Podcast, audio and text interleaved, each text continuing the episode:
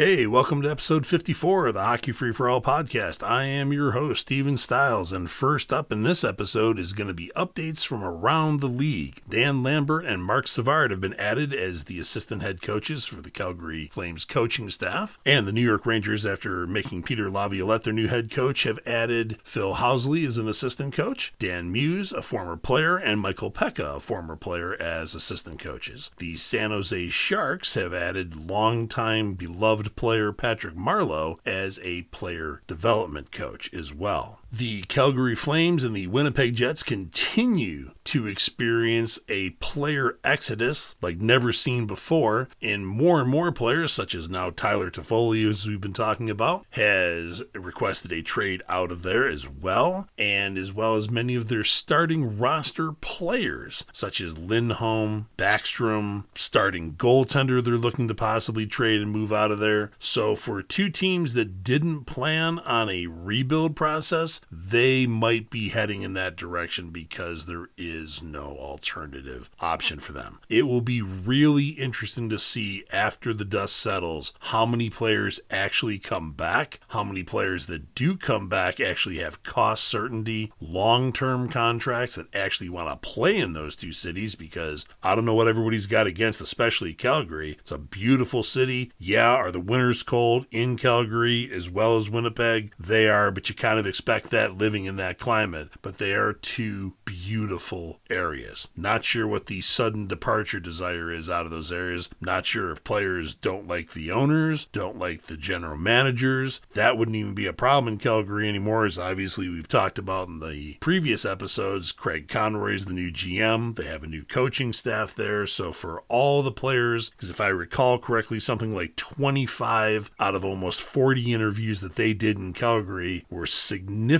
complaints regarding Daryl Sutter. He's gone. So I'm not sure why the continuation of the Tyler Toffoli's, Noah Hanifins, and the other players that are just like, nope, I want out. Nope, I don't want to resign. Nope, I don't want to be here long term. You're like, wow, that is just nuts to say the least. In addition to the many crazy stories we've been talking about, how people want to see the Alexis Lafrenières, Pierre Luc Dubois, Carter Hart, Tyler Toffoli, all coming to Montreal, there was one this week that just almost took it in a whole new high direction for me. And that was, oh, we can bring back Max Pacioretty. No, we can. And no, you don't need him unless, you know what? Why don't we just offer a new contract to PK Subban as well and get the whole group back together? All that locker room disruption and team dissension and chaos that almost completely destroyed the team and did to some degrees, it just wasn't a total loss. We can just bring it all back. That sounds like that'd be a lot of fun for a lot of people because apparently that is on the wish list of a lot of people. They just want to bring back all this disruption, chaos, locker room issues, leadership issues, everything that the organization probably under the last four years of Marc Bergevin, the former GM, and was just wrapped up and completed in the new management group when they took over. Finally got rid of all that, and now everybody's like, oh, can we bring all those players back together?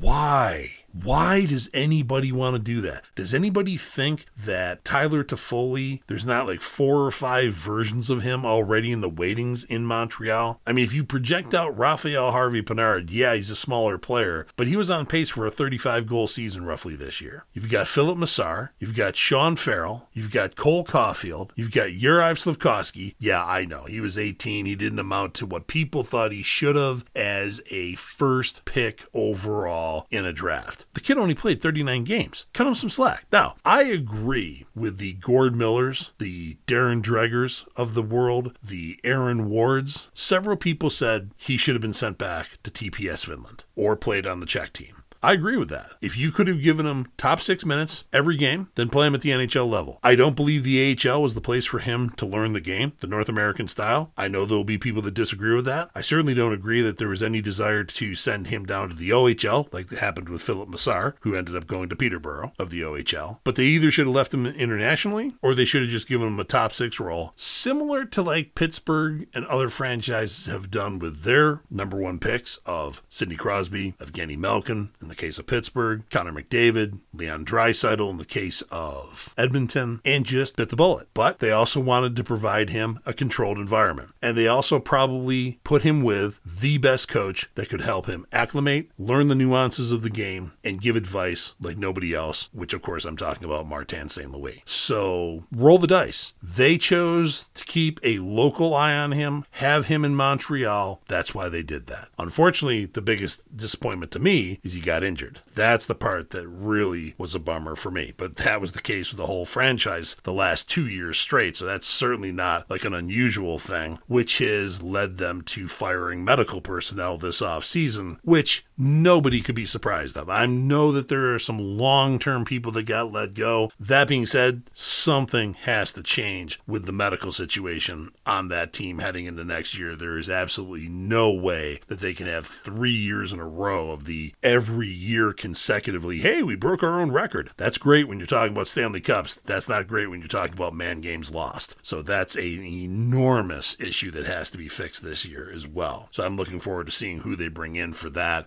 And undoubtedly, I'm sure it will be one of, if not one of the top three best in the medical profession to be able to figure out what's going on. And it may not stop there. It may be their whole nutritional staff as well, but there definitely needs to be some changes there without question. But let's steer this ship back to the roster at hand. That's the important issue. What I have a question for for a lot of people is how does Tyler Toffoli, Max Pacioretty, or players like that that have been here before that apparently people have a lot of nostalgia for. So I'll also include PK Subban, although that rumor hasn't started yet. God help us if that does. How does that help the team? That's my big question. For some reason, there's an obsession with people. It's like, we need more veteran leadership. We need older players to mix in. No, you don't. Folks, the league has changed. I keep hearing people talk about in interviews and just driving this point home, and they're all absolutely right about this. The game has changed. This is no longer a league where you're waiting for players to get to 27, 28, or older to be quote unquote in their prime, on top of their game, playing the best game that they can. Those expectations have dropped to like 21 to 23, and it has nothing to do with fairness before anybody goes, well, that's not fair. Well, nobody ever said life was, so, you know, we'll move on from that real quick because that has no purpose. So that's the expectations in the league now. And that's why you have a lot of teams. Perfect example Toronto Maple Leafs right now. Look at the age bracket of Mitch Marner, Auston Matthews, Nylander, and the exception there is Tavares. He's quote unquote the older guy. But if you look at all those other players, they're right in the same age bracket. They're really close. That's what teams are doing. That's the new concept, the new team mold, the model of the team, if you will, to gather at least half a roster of a certain age. They all play together for a long time and become your and everybody else is kind of filling. And I know some people are going to go, well, that's not necessarily right. It's the direction the game's going. The same thing. A lot of people still think you need a huge heavyweight team to be able to hand out the injuries rather than receiving them. Well, there's also another theory to that, and I'm going to talk about a whole different sport for this theory, and that's college football in the United States. There was a coach for the University of Miami by the name of Jimmy Johnson. His concept was also equally simple in the fact of if you couldn't catch it, you couldn't hit it. So that's what a lot of teams are going to in the National Hockey League. The speed at which the game is played now, the balance, everything about it is like it has not been previously, other than maybe a few exceptions. If you go back to those Montreal Canadian teams in the 70s, if you go back to those Montreal teams in the 50s and the 60s, they had an immense amount of team speed that they put together. It's one of the reasons they were so successful. Nobody could catch them. And if somebody was dumb enough to take a swing at them and incur penalties, well, they'd score four or five goals in that period of time that the penalty was for two minutes, five minutes, whatever it was, and they'd blow you out of the game. That's kind of what the entire league's doing now. So the older players that everybody thinks that Montreal needs, they're doing just fine. They are doing just fine. And I think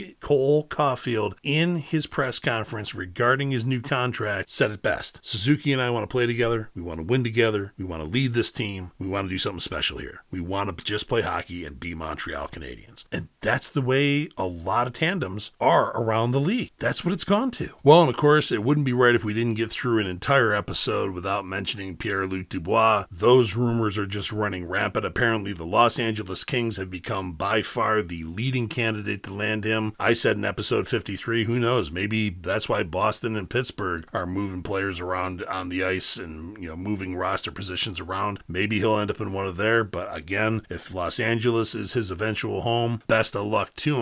But something I mentioned early on in the 2022 2023 season for the people that are just absolutely obsessed and have to have Pierre Luc Dubois on this team. I mentioned back then, if you're going to make a trade for him, then the only trade I see is an even trade for both teams, and both teams end up with something that they want. Pierre Luc Dubois would come to Montreal. Montreal has their French player, their big center, over 200 pounds. In the case of Winnipeg, nobody obviously apparently there, like we talked about in episode 53, wants to stay there. So if you were to move Josh Anderson to Winnipeg straight up, because if you look at their statistical careers, they are very, very similar. Very similar. Both players are 6'3 plus, both players are 200 pounds plus, and Josh Anderson gives Winnipeg something that Pierre Luc Dubois obviously has said outright, along with his agent, Pat Brisson long term stability. He has five years cost certainty remaining on his contract. So that's a huge appeal, I would think, to the Winnipeg Jets. So again, the reason I mention this is all these people that want to include all these prospects and draft picks and everything else. No, Winnipeg wants NHL ready players, roster players. Josh Anderson meets both those criteria.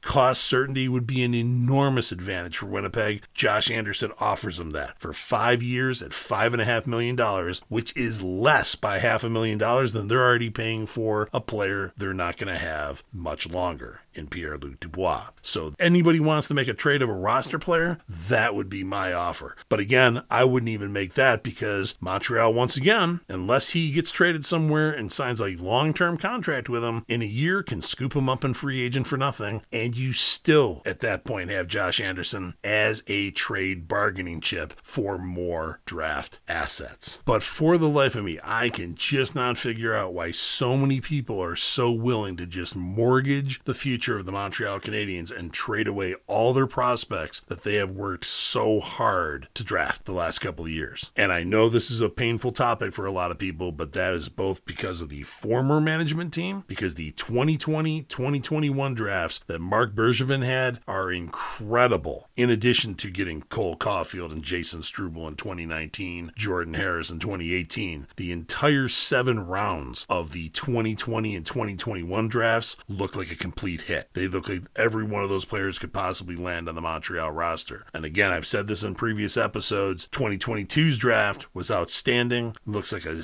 complete seven round solid draft again. So you've got all that talent coming. I wouldn't even give away this is how much I wouldn't give away prospects for Pierre Luc Dubois. I wouldn't even give away Jared Davidson and Lucas Condotta. Lucas Condotta played at Amherst in Hockey East and wasn't even a draft pick. He was a free agent signing, but is a very solid two way, 6'2, 200 pound center team player. Jared Davidson just came off his second year in a row of a totally unexpected, phenomenal season in Seattle in the Western Hockey League, where he led the club again in goal scoring and has been a diamond in the rough and was a sixth round pick in his draft. I wouldn't even give up those two guys one for one for Pierre Luc Dubois. So I'm really looking forward to by the draft. The Pierre Luc Dubois story is behind everybody. I'm looking forward to moving on to all the great draft picks that the Montreal Canadiens are going to get this year. I still say it's going to be one of the most trade savvy drafts and trade heavy drafts that there has been easily in probably the last two decades. And again, the salary cap didn't even move much, but there just seems to be a lot of trades that are aware of a lot of teams and roster moves that they need to make and are ready to do that. That wraps up episode 54. I'm your host, Steve. Steven Stiles. Thanks again for tuning into the Hockey Free for All podcast. We'll be back soon. Enjoy the draft.